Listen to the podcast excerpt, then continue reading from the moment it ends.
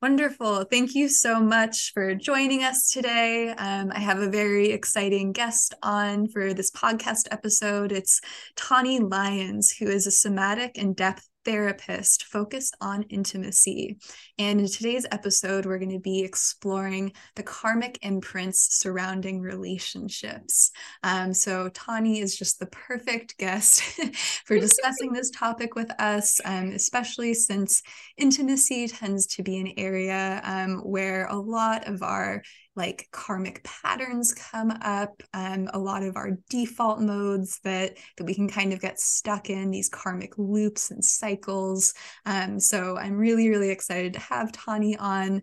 And actually Taune and i are going to be doing a course on relationships um, the conscious love course um, in about a month now. So april 1st and 2nd it's a weekend from 10 a.m to 3 p.m each day we'll be coming together to explore explore relationships um, from both a psychological perspective with Taune's expertise and an astrological perspective with mine. Um, so I want to give Taune an opportunity to introduce herself and then we'll dig in. Yay, thank you so much for having me. You're welcome. Thank you for coming on. yeah, I'm super stoked to be doing this workshop with you. Um, and yeah, I feel like you did a great intro. I don't know what else I have to say about it. but uh really yeah. fun. Yeah, I do. Maybe love... do you want to? Oh, go ahead. Yeah, yeah. I was just gonna say I do really love working with people around their own self connection and connection in relationships, and I feel like the way that you hold astrology and archetypal astrology is so helpful as another lens in just understanding the inner landscapes of our worlds. Thank you. And um, do you want to maybe just give us a little bit of history as to how you got interested in doing this kind of work? Um, I'm guessing some of it might have something to do with like personal life experience, as yes. these things often do. uh huh. Yeah, totally. Yeah. Ye old wounded healer's path, the yes. well traversed. Yeah. yeah. Um, I mean, it's such a hard question to answer because I feel like so many things led me to here. Yeah. Um, but when it comes to intimacy, I think from a very young, young, young age, I was really interested in how people work and connection and how to be in connection with people. And I didn't feel like I was good at it. Mm-hmm. Um, and you know, I wasn't, I felt kind of isolated. And so I was it, almost like I felt like when I was younger, more like the kind of poet that would write things in the corner versus be a part of things. Mm-hmm. I just was like researching from a young age and um, at one point used one of those really, really, really old like camcorders or whatever they're called that are like 30 pounds on your shoulder. My mom was in a filmmaking class. Me and this little kid in the um, neighborhood, the cul-de-sac, went around like this is totally inappropriate, but we went around interviewing each other about sex. And we were we absolutely deleted the tapes back when there were tapes on there but you know i just feel like that laid the foundation of like being you know sex and intimacy therapist from a young age of just being really interested in the workings of um of ourselves. Oh my gosh i love that. That is so funny.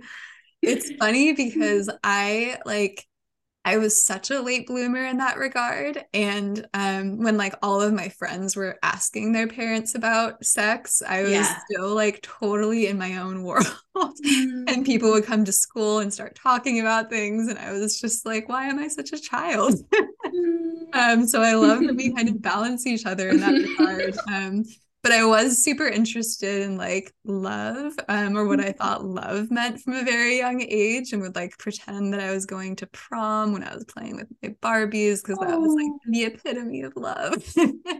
um, but again, like you know, we're about to dive in, but like yeah. you know, different conditioning around these things, like maybe like you know my disney princess barbie and ken conditioning like you know brought me on this different path and mm-hmm. um and and all of that like kind of lays this foundation for what we mm-hmm. expect in relationships um kind of our interests in relationships so um yeah. so i love that you shared that that's really fun yeah well and that's so real too and now i'm wondering this is more your world but like mm-hmm. i wonder if venus and mars have anything to do with the way that we approach sexuality and relationships you know i mean I want to say too, I also fantasized about love and romance. I wasn't just about like sex. yeah.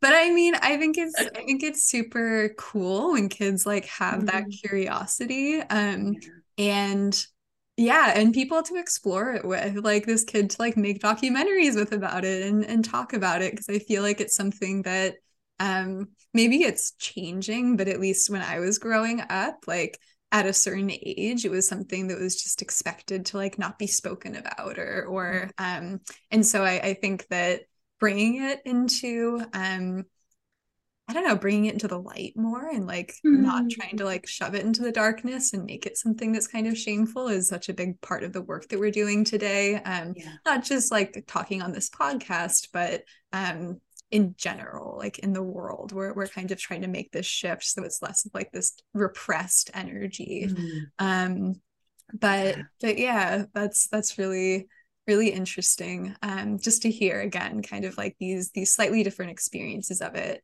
um, and from a venus and mars perspective um, i don't know if folks are familiar with these planets astrologically or kind of what they represent um, venus is typically linked to more of like um, you know, for lack of better words, like the feminine principle when it comes to relationships. Um, it's kind of the more like receptive side of relationships. Um, it is typically where we um, want to like really bond and establish like an intimate relationship with someone where mars is typically a little bit more of like the desire principle um, maybe a bit more like masculine and like active in nature um, and and so again, this doesn't mean that like Mars is is something that only men will really experience in relationships and Venus is something that only women will experience. Like everybody men and women um, and you know people who don't identify with either like have a Venus and a Mars somewhere in their birth chart and they're working with these archetypes in one way or another. Um, and interestingly enough um, Taune and I actually have ours flipped. So Taune mm-hmm. has her Venus in Capricorn, her Mars in Scorpio, and I have my Venus in Scorpio and my Mars in Capricorn. Um, so actually, like the fact that um, as a Taurus rising ruled by Venus and Scorpio conjunct Pluto, the fact that I wasn't more like curious about these things at a young age is is maybe um, you mm-hmm. know kind of surprising um or or maybe again it was just something that that i um, internalized as like shameful um, or again maybe some karmic imprint some past life thing um, around sex and intimacy kind of made me want to like shy away from it from a young age. I don't know. Like i can't remember what my thought processes were around this when i was super young. Um, but um, it's it's definitely kind of yeah just interesting to to think about especially since our, our childhood our conditioning um, our familial upbringing our ancestry all of that does tie in um, and and when we're kids in particular like you know there we're we're really expressing kind of like our default modes around some of these things um mm-hmm. and so it's like very innocent like and and not something that we're necessarily like really thinking out or questioning or doubting. So, um, so yeah, really fascinating stuff. um, and actually, you know, one of the topics that we're going to be talking about in this conscious love course um, is the moon and how our familial experiences, maybe even kind of like our ancestral experiences, um, impact our experience in relationships um, and also our attachment style which is something um, that you know a, a, psychological concept or term that that Taune would be able to speak to more. Um, but in astrology we typically think of you know what one of the planets at the very least there's other kind of markers of, of family and ancestry and upbringing um, but the planet that we'd primarily think of associated with those topics is the moon um, and so whatever our moon is doing in our birth chart whatever sign it's in um, can typically tell us something whatever house it's in can tell us something about um, you know kind of how we perceived or experienced our family um, how we experienced our childhood how we were nurtured and, and supported in that way. Um, and also, you know, it, it plays out in our relationships. And the moon is also our emotional nature, is how we nurture ourselves, how we nurture others. Um, you know, for some of us, we weren't taught to take care of ourselves or nurture ourselves. It was always about putting other people first. And, and if we're raised that way, or we kind of um, see that in our upbringing, again, that can become like uh, an imprint on our relationships. Um, some of us, maybe um, on the flip side, we're really encouraged to be independent, to, to take care of ourselves. Um, but then we can also maybe have a difficult time with receiving nurturing from others. Um, so it, there's there's a lot of different ways these things can play out um, from an astrological perspective. But um, but I'd love it, Taune, if you'd share a bit about um, how this plays out, both in terms of attachment um, and if there are any like kind of interesting stories or experiences, either personal or, or otherwise, that you can think of around how family has played a big role in in this um, you know relationship experience mm-hmm. yeah First, I just want to say what was coming up when you just said that because you're so poignant and it's so beautiful to hear you speak. Is I haven't really thought about the like if, for instance, my moon is in Virgo, right? Like, and I wonder about this if when it comes to self nurturance through attachment styles, if then I would nurture myself through that lens of Virgo. So it's just an interesting framework to look yeah. at um, with attachment too. So just wanted to kind of name that as interesting as a potential. Yeah. Um, yeah. Uh, but yeah, I'll answer the question. yeah, no, please, and feel free to reflect. This is, um, you know, it's it's really fun in my opinion when we're exploring these things for it to be organic. So yeah, cool. um, so I mean, similar to what you've been saying about this, these default modes or narratives that we have um, in our lives, especially around sex and intimacy, but around most things too, like conflict styles um, and just the way we show up and nurture ourselves or can be in relationship. We often learn from our primary caretakers. And it doesn't have to be your mom or dad or your mom and mom, your dad and dad, whoever, but typically the adults in our lives are the ones who teach us either through their words or through their actions. Uh, they don't even need to necessarily tell us and so we can learn um, whether it's safe to talk about sex, whether it's safe to touch ourselves sexually or non sexually, how close to be in connection with other people. And that really relates how I see it to attachment theory. Um, so there's three different forms of insecure attachment, meaning you didn't have enough safety or attunement to be able to feel really secure in yourself and secure in a relationship. Um, and then there is secure attachment. So the way that I see insecure attachment is there isn't like a clear cut black and white way where somebody will be avoidant, um, otherwise called dismissive, anxious, otherwise called preoccupied or disorganized. Um, there are certain like kind of recipes to make that happen where if somebody uh, has maybe one parent who's very overbearing, then they could become more avoidant and fearful mm. of being in relationship because it becomes overwhelming Whereas somebody else could be in that type of relationship and really overcompensate and try to be a parent to that parent or a partner to that parent. And that could be more anxious, trying to get their attention to be taken care of. And then the disorganized attachment could be somebody where there was more trauma and it didn't feel safe to be in connection, but you have to be in connection with somebody that it's that is an adult as a kid um, and so it becomes this very confusing world internally and not knowing how to be in connection. And then that all of that translates later into romantic connections. Mm. Actually, not just romantic. Uh, we generally talk about attachment theory in terms of romantic relationships, but it's also friendship.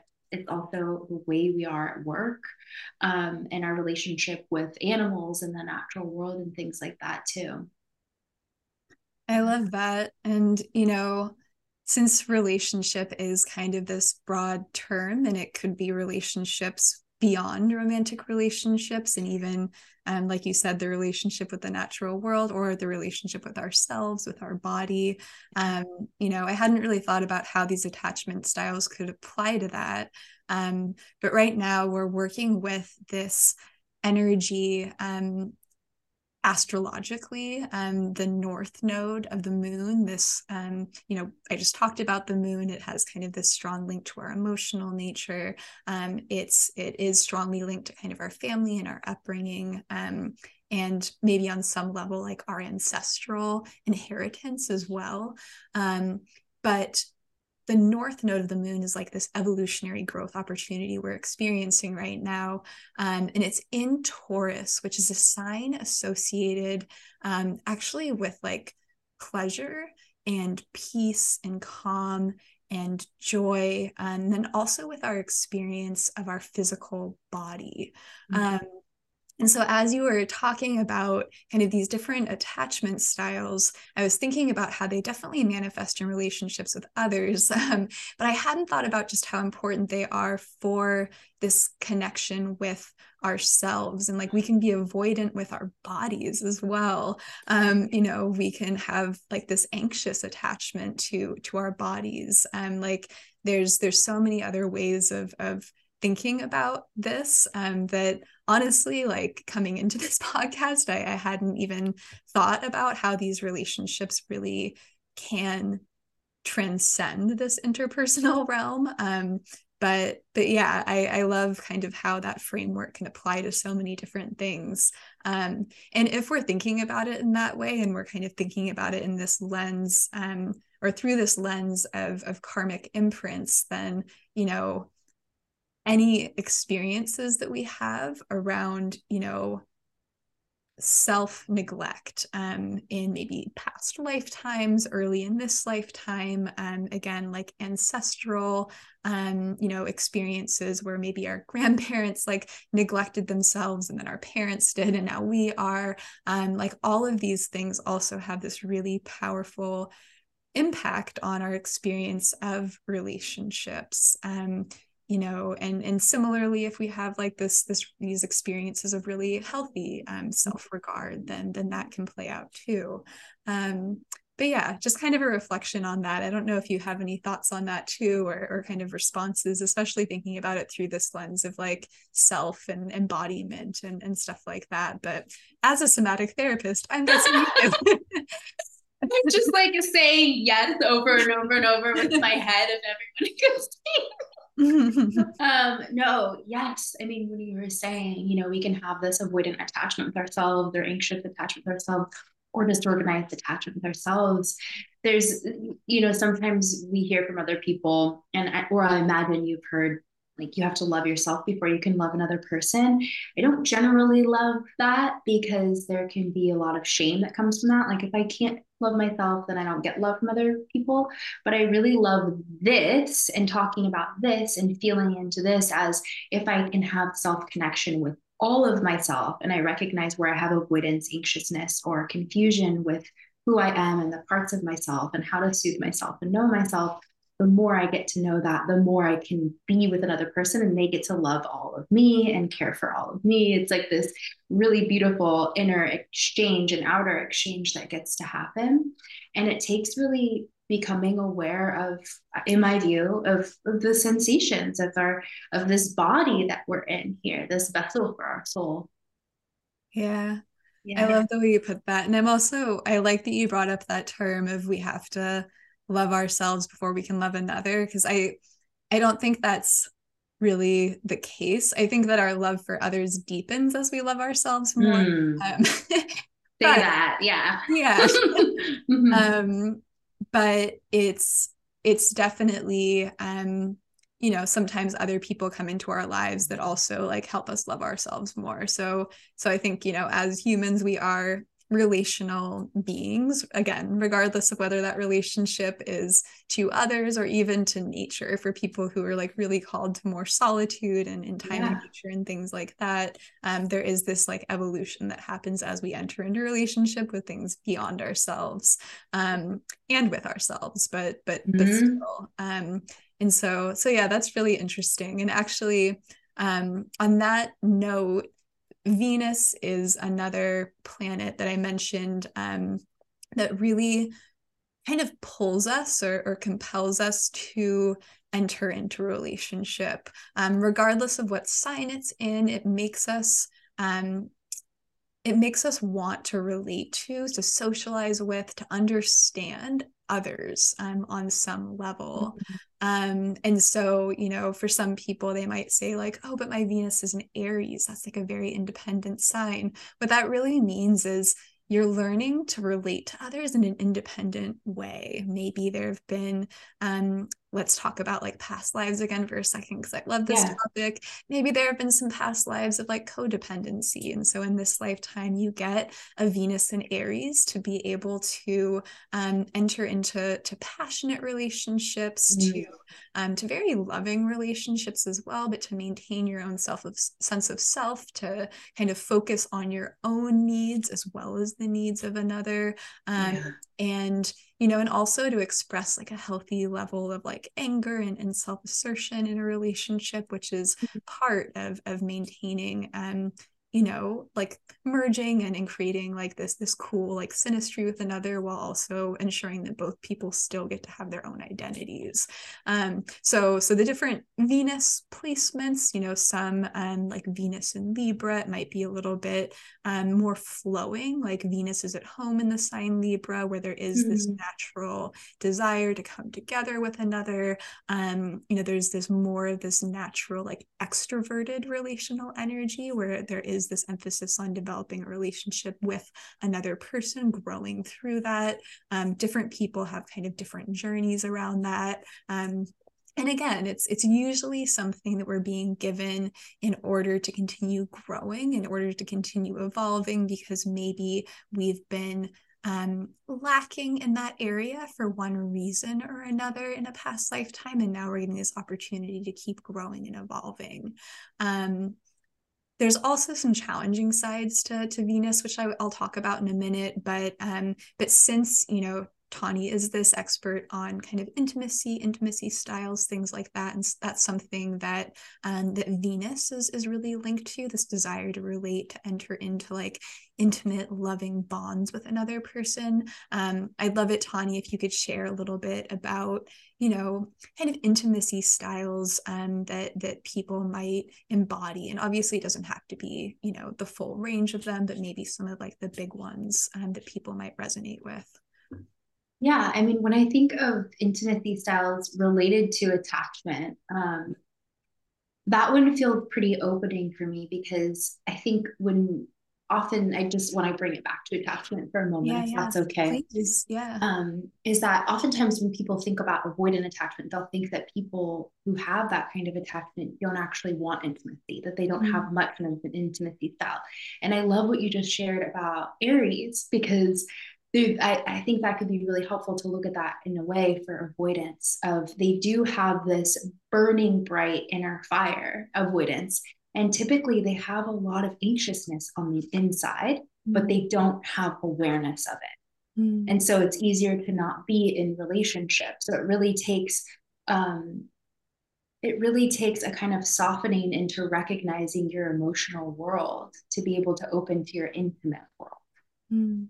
And that is pretty true across the board for any insecure attachment style is there's going to be a kind of um, I don't want to say neediness. I'm trying to sort out how to say that in a way that doesn't sound judgmental, but a kind of grasping maybe that could happen with more of an anxious attachment style.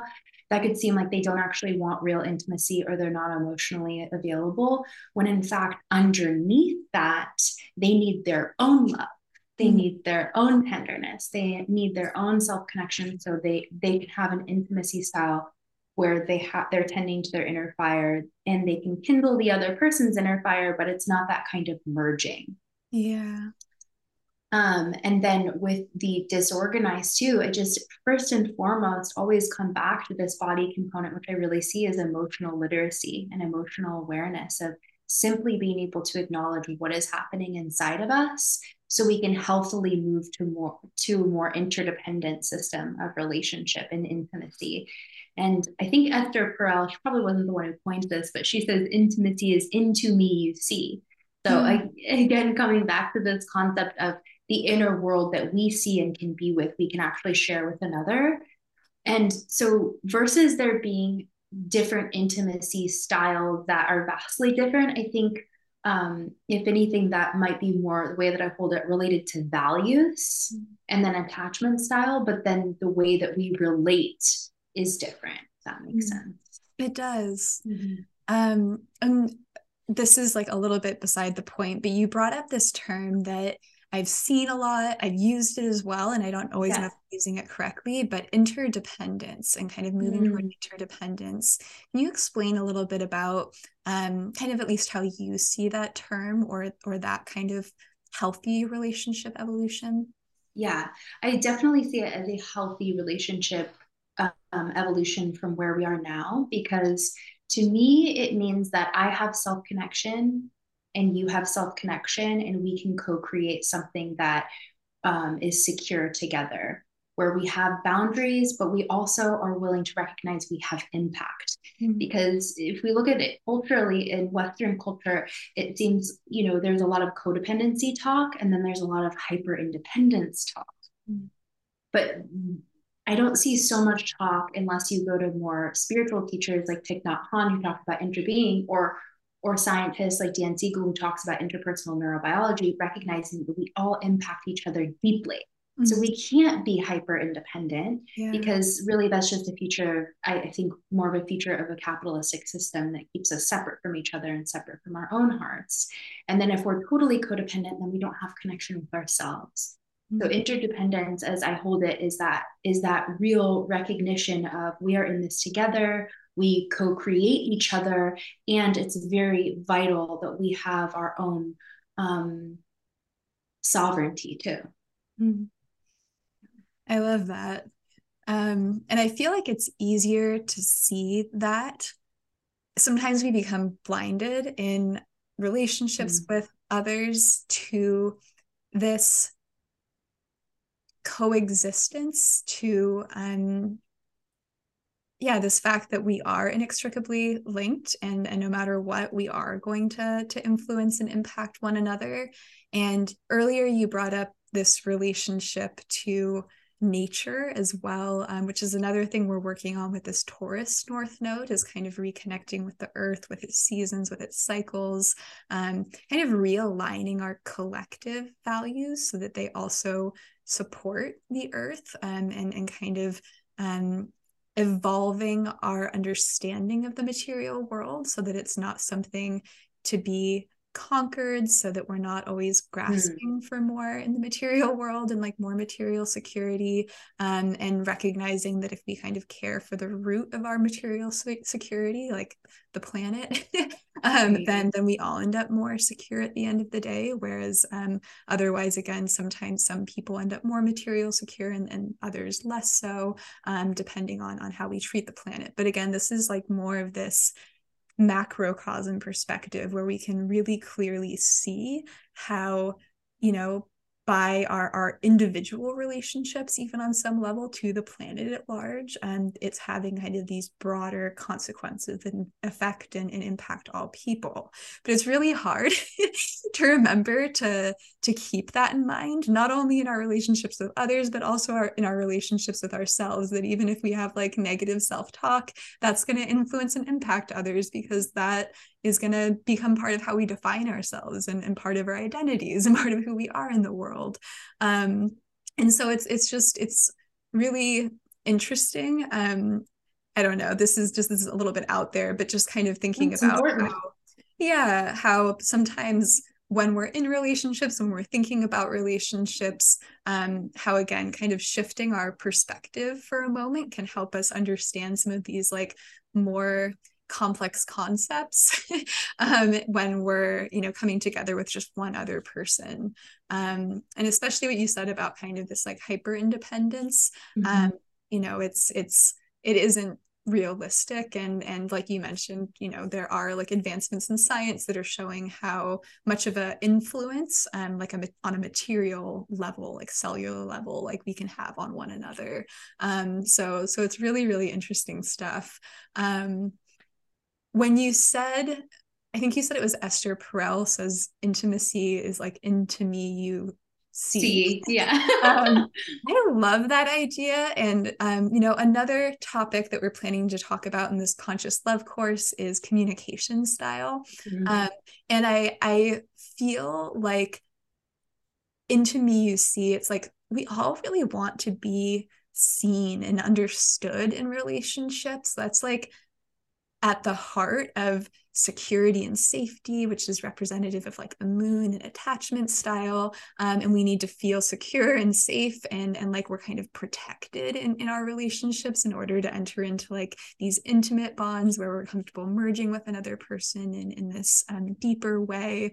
Um, and, and a lot of it comes down to being seen to being understood as well like this this is from like a heart space but also from a mental level like having someone um not only act and operate in ways where where we can tell they really see us but also be able to affirm it with words because we're such a, a verbal and like communicative species really. Um and so I'd, I'd love to hear just how um you know how kind of communications, communication style, how that's also linked into all of this, into intimacy, into attachment, um, from your perspective, Taune. Yeah. Oh, there's so much there. It's like hard to know where to begin. That's fine. Just start wherever and, and I'll we'll start wherever. Yeah. um, I just yeah, I'm really struck by the insight and recognition that all of us really truly want to be seen and known and understood on this kind of primal level. We all want to belong. Yeah. And that's also such like one of the things that really brought me to attachment work and, and intimacy, because though we all want that at our deepest core, the trauma and, and pain that we've all had in this lifetime, and as you're bringing in, maybe even previous lifetimes or intergenerationally, can create barriers to being able to know that and then to be able to communicate it. Mm. Um, so we can look at that through the attachment lens, and we can look at that too through knowing what our what we're feeling and what our needs are. Mm. Uh, in nonviolent communication, um, and I, I'm gonna we're gonna bring that in or a little bit in the in the workshop is um, this idea that we all have the same kinds of needs, but we have different strategies for getting them met. Mm. And so, if we can communicate that in a non blaming way, then we'll actually be able to meet eye to eye. And then we'll be able to have that experience of resonance, mm. which is felt. It's a felt sense, right? Like you were saying with communication, we can feel understood, but then there's, there can also be this deep sigh of relief of like, oh my God, I'm known, I belong, I, I'm here, and you're here, and you can see me. Um, in a deeper way. You can see me beyond this kind of fluffy form that we're in right now. You can see past that. Yeah. Uh, and so communication can be a real pathway, I think, to that transpersonal or beyond flesh connection. Mm. I love that. Um, and again, since we surprisingly have, have also talked quite about kind of our relationships to ourselves and, and communication um, can also be that that inner communication the stories we tell ourselves and so on. Um, i want to share just a few kind of mythological underpinnings to some of the relationship stories and, and experiences that we um, have or that we see playing out in our lives because you know mythology is is just kind of this um, representative of of these larger human life principles and, and experiences that we have. Um, and earlier I brought up Venus, the planet Venus, this goddess of love in Roman mythology. Um, and she is a really interesting character for a few reasons. Um, originally, she was linked to other great goddesses. She was linked to like Ishtar, Inanna. Um, she was linked to Hathor as well in Egyptian mythology. And in those, she was always both a love goddess and a warrior goddess. And, and so she had kind of this more multifaceted nature. But in Greco Roman mythology, there was a god of war, um, and there were some goddesses of war, but Venus became primarily about love and beauty and things like that. So there is this kind of interesting evolution there. And I think that you know women from different cultures might even find if, if they're kind of playing out this Venusian principle um, that there's like more or less of a, of comfort with being confrontational, with being um, warring. Um, you know, if that Venus goddess of, of love was kind of the, the root of the cultural myth um, versus this Venus um, as a goddess of love and war, you know, in Hathor's form, in Inanna and Ishtar, things like that. Um, so that's just kind of a, an interesting side note with Venus. But Venus was also married off to Hephaestus, who was um, this, this fantastic metal worker and craftsman. Um, but he was also born um, like physically disfigured. And he was born to Juno slash Hera, the Greco Roman queen of the gods. Um, but according to myth, she bore him from herself um, because she was jealous that Zeus had born um, Pallas Athena, um, this this goddess of war, from himself, like without her. They were husband and wife, and, and so they each had like a child without the other. Um, and then when he's born, physically disfigured, she kind of like abandons him. Um, and so Hephaestus is like born to this mother who like abandons him and, you know, basically doesn't love him. And then he ends up married to Venus, who's like the most beautiful goddess of all. but she's not really happy in the relationship. She's um, basically has an arranged marriage to him. Um, Zeus, the king of the gods, marries her off to Hephaestus because he thinks there's going to be trouble, that like other gods will be competing for Venus. Um, if he he doesn't get her married and quickly. So he marries her off to Hephaestus. She's not really in love with him. So she's having all of these affairs. Um, and then he's like really hurt by her. And, and there's just this whole struggle there. And so part of why I love this story is because we're like, Venus is the goddess of love and relationships. Um, but at the same time, she's in like a loveless marriage where like you know, fair enough. She wants to go find love and passion elsewhere. She finds it with Mars and Hermes and, and other lovers. But then we have Hephaestus, who, um, you know, on some level, maybe it seems like he's like winning by by getting to be married to Venus. Um, and you know, when we think about like history as well, there have been so many arranged marriages over time um, where it seems like, you know, maybe um, the male is like in the position of power, and so they're getting this like maybe younger wife, maybe beautiful wife, but then it's hard um, for the wife maybe to love them for one reason or another, or not they're not getting the kind of love that they want or need. Um, and so then, you know, this can can progress into all kinds of issues within like the love and relationship dynamic. And when, when we think of like Hephaestus and Venus as being this like um, you know, divine, like mythological couple, um, geez, like they weren't that happy. And that's one mm. of the, the, cultural underpinnings here. Um, is, you know, a man who's like not loved in his relationship, wasn't loved by his mother. Like maybe that manifests as like um someone with like issues around intimacy or or like if we're being you know talking about gender like maybe a man who who struggles with women you know and and that can be a karmic imprint and a really difficult one to overcome because that love just wasn't there. Um, and then when we're looking at venus it's like you know there have been throughout so much of history like women haven't had much choice when it came to partnerships and relationships um, or you know there there wasn't much power for women. And so so that's a karmic imprint too right? This feeling of like kind of being powerless or or maybe even voiceless sometimes in a relationship. Um, and one other quick couple that that you know really stands out is is Juno and Jupiter or Hera and Zeus the king and queen of of the gods um, in Greco-Roman mythology mythology. And Hera did not want to marry Zeus. Um, she had already expressed that she wasn't interested in in him. They were actually like brother and sister. This wasn't uncommon in mythology for brother and sister to end up married. Um, but basically, he um, knows that she has the soft spot for animals. And so he pretends to be a wounded bird and creates a storm. And he comes to her window and she opens the window to um, to let him in because he she thinks he's this little bird. She wants to care for him. Um, and then he turns back into her his human form and he basically like rapes her. And and then um, from there she becomes his wife or feels kind of like forced into to becoming his wife.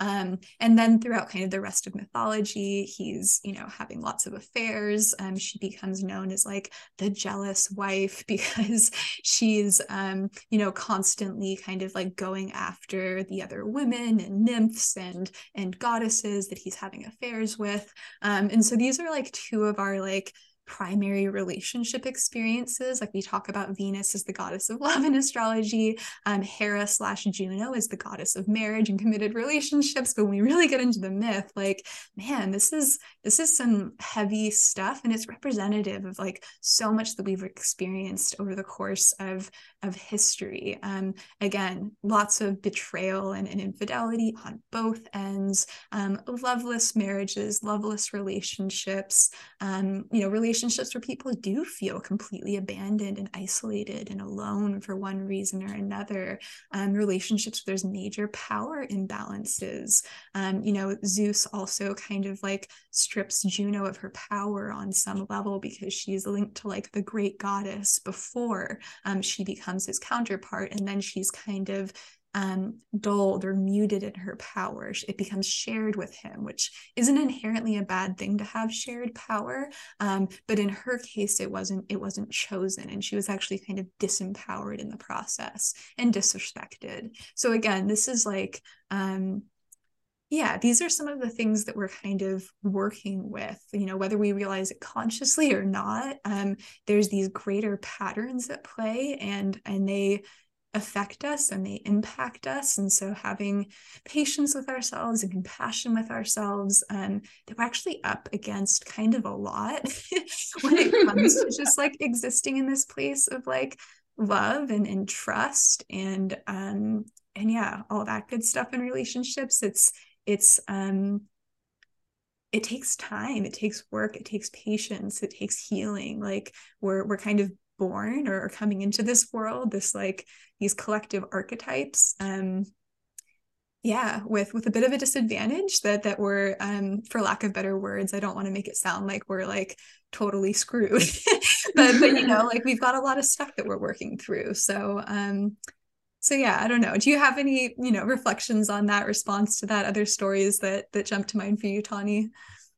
Well i just really appreciate you bringing in these myths and you know very old old myths yeah. uh, as as the kind of foundational principles that maybe some of our societies have been built upon. And then there's other fairy tales too and other myths and also the myths and fairy tales from our families and mm-hmm. from our smaller communities. And I was just thinking as you were sharing that, yeah, how we can unconsciously react to living out these patterns um, and say that we don't want it. Yet maybe there's a kind of excitement that we can get from feeling like we're in an unrequited love situation or something along those lines, maybe something totally different, being the one that's pined over. Um, yeah. And and yeah so it's like i think that doing this kind of work of recognizing the narratives the patterns the myths that were that are kind of running us we get to slow down and collectively dream together what we truly desire in a more nourished way yeah. Uh, and what we want to create and what was coming up for me is in my own life is I really love the kind of sacred marriage or hieros gamos myth. Mm-hmm. And not not everybody does. I don't mean to say that should ever be everybody's desire, but just that recognition in myself helps me to discern where I'm at, where I've been, and where I want to be, and then how I can align with somebody or people who also align and have that too. Because if we don't have that awareness of what we want and then the discernment of choosing our partners that are aligned then we'll just you know fall into these same kind same kind of myths that are just prevalent around us. Yeah. And would you share a bit about that myth for people who aren't familiar with it that are tuning in yeah. Um, well, when I think of, I think that there's many myths, and correct me if I'm wrong for the Eros game with the sacred marriage, but the first one that I think of is Psyche and Eros um, which also, interestingly enough, with our conversation today, is often talked about as female psychology and self love, hmm. like the the journey back to herself. Yeah. But um, you know, when I first heard it and and read about it, I was at a point in my life where it resonated with me because Psyche uh, was is basically put through all of these trials and tribulations in order to prove her love to Eros mm-hmm. after she does something wrong to him um, by seeing who he truly was because he was a god. Um, and then you know after she does that then they're together and she has lots of help from other people and other gods and goddesses and other creatures uh, like ants um, but you know it's this but then as i'm recognizing and disentangling the kind of negative things about that myth are that you have to prove yourself yeah. in order to be loved right? So that could also there's pros and cons to that myth as there are every myth right? Absolutely. Yeah. yeah. and it's i'm glad that you brought up kind of some of the more um i guess the the more positive sides of that myth because mm-hmm. I think there are a lot of them. And I think it is a reminder that love and, and relationships are this journey and this this um major way to grow not only as individuals but also to grow with another um and also that there's there are challenges involved like that it it doesn't just um quickly become a happily ever after. Like there's these different things along the way that that we have to grow through and, and overcome in order to have the kinds of relationships we want. And then once we get them we still have to keep growing. Totally. ends, you know? Yeah. Yeah. um, but but i often um i to be honest like had often thought about the psyche myth um in a bit of this like um you're just supposed to like trust this this person that comes into your life that seems really mm-hmm. fantastic and like if you like slip up and and you like lose the trust for a second then like you could lose them forever and maybe wow. that's my trust issues um because like i feel like people have to to earn trust and he just like comes into her life and is like you have to trust me and while he has been like wonderful to her like before her trust falters and and again to be fair like there's like external influence um, totally it's like her sisters that come along and they're feeling mm-hmm. like some jealousy and so they tell her to look at him um kind of knowing that that could create problems um but but i mean even in real life like that happens sometimes too sometimes people really care about us and they say like you've never seen this this person like you, you don't know this person for who they truly are or you've only been with them for for you know a couple of weeks like how could you really know them and right. they're not like trying to place doubt in your mind because um, they're trying to hurt you, like they're trying to protect you, or that's the way they feel, right? Is that they're doing something loving and protective. Um, and then for everything to kind of come like crashing down because of that there was a part of me that that again like myths really help us grow because they um, reflect and represent things within ourselves but for me that brought up this feeling of like man like i've got to be able to ask people a million questions and like really get to know them before i just like lean into mm-hmm. this like trust and faith um, my own karmic imprints let's say with like my scorpio venus conjunct pluto mm-hmm. um, but but yeah so it's it's really interesting um because there is a, a really beautiful side to it. Um and and yeah and, and i guess that even just in that reflection like in relationships we have to fight our own resistance that we come up against that like things yeah. could be beautiful and joyous and wonderful you know? Um yeah. so yeah, I'm I'm really glad you brought that one up because it's um it's a really fascinating myth and and also the way that anyone who heard it finds themselves reacting or responding to it like it, it tells mm-hmm. something about where we have some room to like soften or definitely. yeah. yeah. Yeah. Yeah. Yeah but the the trust part does make so much sense right? Like why did she trust him? And i hadn't thought about it from that perspective really and um I was just more drawn to the fact that she was so willing to work so hard and yeah. be so full of integrity. And I think if I were to look at the myth in more of a balanced way, uh, in more of a conscious relationship way, I would hope that both of them could be full of integrity and working toward their own self actualization and working towards the relationship together so it wasn't so one sided. Yeah. And that that would be ideal. yeah. I do. Um, I'm glad that you brought that one up though, because I think it is meant to be more about like um, a woman's journey in in relationship um, on some level, and and I also love that you brought up that it's about like hard work and integrity in relationships because like Capricorn Venus also is like yes, like let's climb that mountain. That's you know? my Venus. Yeah, true. I know. And then my Scorpio Venus is like don't trust anyone. no, but um, but yeah, it's um acts of service. yeah, yeah, and then the Virgo uh-huh. moon, yeah. Um, but but yeah, it's it's really interesting. But there's also, you know, there's definitely myths of um, you know, men also like having to make that descent totally. or like the masculine principle in a relationship mm-hmm. um, like orpheus i might be butchering this woman's name but like when he has to go try and save i believe it's eurydice um, from the underworld when she gets bitten by a poisonous snake, snake and so he also has this like descent into the underworld um, which you know is kind of psyche's journey it's like she's making this mm-hmm. descent um, and then he also like his trust falters. He um, finds her but he's not allowed to look back and confirm that she's actually there. He just has to trust that she's following him back out of the underworld. And he looks at the last minute and then she's gone. And so i think you know to to be fair like there are these um different myths and and stories that represent kind of this journey that that both like um, the masculine and, and the feminine experience around trust, around um, you know belief that that these you know that relationships can work out, that we can actually um, you know get what we want and what we've asked for um, with some hard work um, right. but, but, also with enough like trust because otherwise it's really easy to just like flee um, totally. the, the, moment things kind of get hard or um, the moment our our confidence kind of wavers so mm.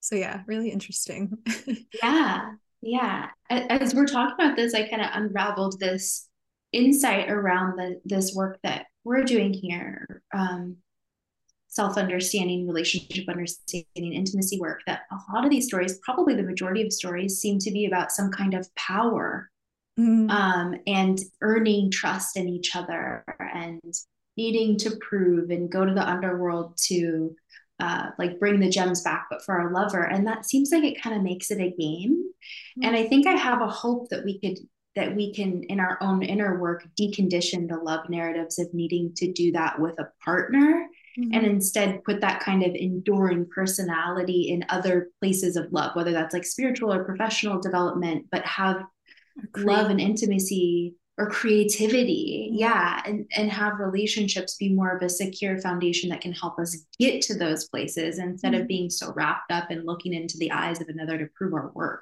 yeah and I'm totally with you there. And actually, it's interesting because Venus also represents like creativity and artistry. Mm-hmm. Um, or she has that that linkage as an astrological archetype um, and so there is kind of this interplay between um, you know kind of our love um, not only is something that kind of gets channeled into relationships the power that comes from love the endurance like all of these things that we learn um, through the experience of, of being like heart-centered loving beings um, but also there's there's this emphasis on you know what you can create with that like this creative power um, that comes through um, and and yeah, whether that's creating something in business, like you mentioned, um, or you or know, art, artistic, yeah. or, yeah. or whatever that may be. Mm-hmm. Um, but yeah, there's there's definitely like just like you know you brought Venus and intimacy back to attachment style, like all of it is interrelated. Um, and I think that we definitely, I feel like we're at least, I, th- I think actually collectively, like globally, like we're moving in a direction of um, more of this willingness to to work on ourselves and where relationships aren't something where we just kind of default mode like enter into them um the more that i work with clients and in more and more parts of the world like relationships are a really common thing that come up in astrology mm-hmm. and um and it's just cool to see how people are becoming more and more empowered in their relationships journey. And it's not just something that like you have to do where it becomes really easy for it to become like a chore almost or um or again just something that we default to. Like there's more choice there's more power in it. Um and you know being gentle with ourselves if we want those things because as you brought up earlier like belonging is so core to us and for I'd say like pretty much all of our souls, our ability to like belong in this lifetime and lifetimes past, um, to have like healthy relationships, whether they were familial or romantic or both, or community or professional, like these things um, have been so key and like core to our survival and and they still are on some level like there's like like we talked about earlier like hyper independence like nobody's truly independent but but relationships are a big part of of surviving on this planet. And so um so if you know we find ourselves falling a little too far in the direction of of like need around relationships like mm-hmm. that's okay too um we can have empathy for ourselves that this is this is you know part of of um you know a healthy root chakra a healthy like totally. feeling of stability and, and survival on this planet to, to be able to enter into healthy relationships with others um, so i definitely see like things shifting and evolving in a really healthy direction like you were saying um, and like it's okay if we like um, aren't 100% there yet because there's yeah. like yeah yeah and maybe we'll never 100% be there 100% of the time and it makes sense where we're at mm-hmm. i love that you're bringing in um, you know the gentleness and compassion piece because it's really the only way forward and you know there's no point in beating ourselves up continuously because it's just I mean, I know I do it. I'm sure you do it. We all do it, you know. It's just that it's it feels more revolutionary to be able to love ourselves, yeah. to be able to be soft with ourselves. Definitely. Um, and yeah, I, I really love that you brought that up. Like I this this podcast today has definitely brought in um brought the self into relationships a little bit more than I've been thinking about it maybe in life. And and and in general like recently when i've been kind of exploring this this concept of relationship and um and doing my own growth around it and also like when we're doing this course um and so i'm i'm really glad that we um, explored that topic today. I hope that everybody who tuned in um, also enjoyed and, and, was able to kind of glean some interesting or useful um, insights, maybe some food for thought um, from what Taune and I had to share today. And um, I want to do one more quick um, just kind of pitch, creating awareness that we are going to be doing this conscious love course. It's going to be really fun, um, also Yay. hopefully very empowering, and um, and lots of like I think, um, in my opinion, I'm a little bit biased, but but interesting information both around like the astrology and mythology, the psychology of relationships, um, and and for anyone, well, you know, we're all in relationships on one way or another. I was gonna say for anyone who's like really exploring relationships right now, but but all of us are are kind of growing and evolving in that regard. Um, but if this has piqued your interest, if you found your way to this podcast, it, it likely does. um, we would love to see you there. Um, again, April 1st and 2nd in the US. April 1st is April Fool's Day. We're talking mm-hmm. about maybe adding a little byline of why do fools fall in love, exploring the fool archetype a little bit. Um, but yeah, so so we hope to see you there. We hope you enjoyed this. And um, Taune, do you have anything you want to say um, before we close? I'm just really excited to be doing this work with you and for anyone and everyone who wants to do it. Wonderful. Thank you so, so much, Taune. this was such an awesome conversation. And I hope everybody has a really wonderful rest of their day.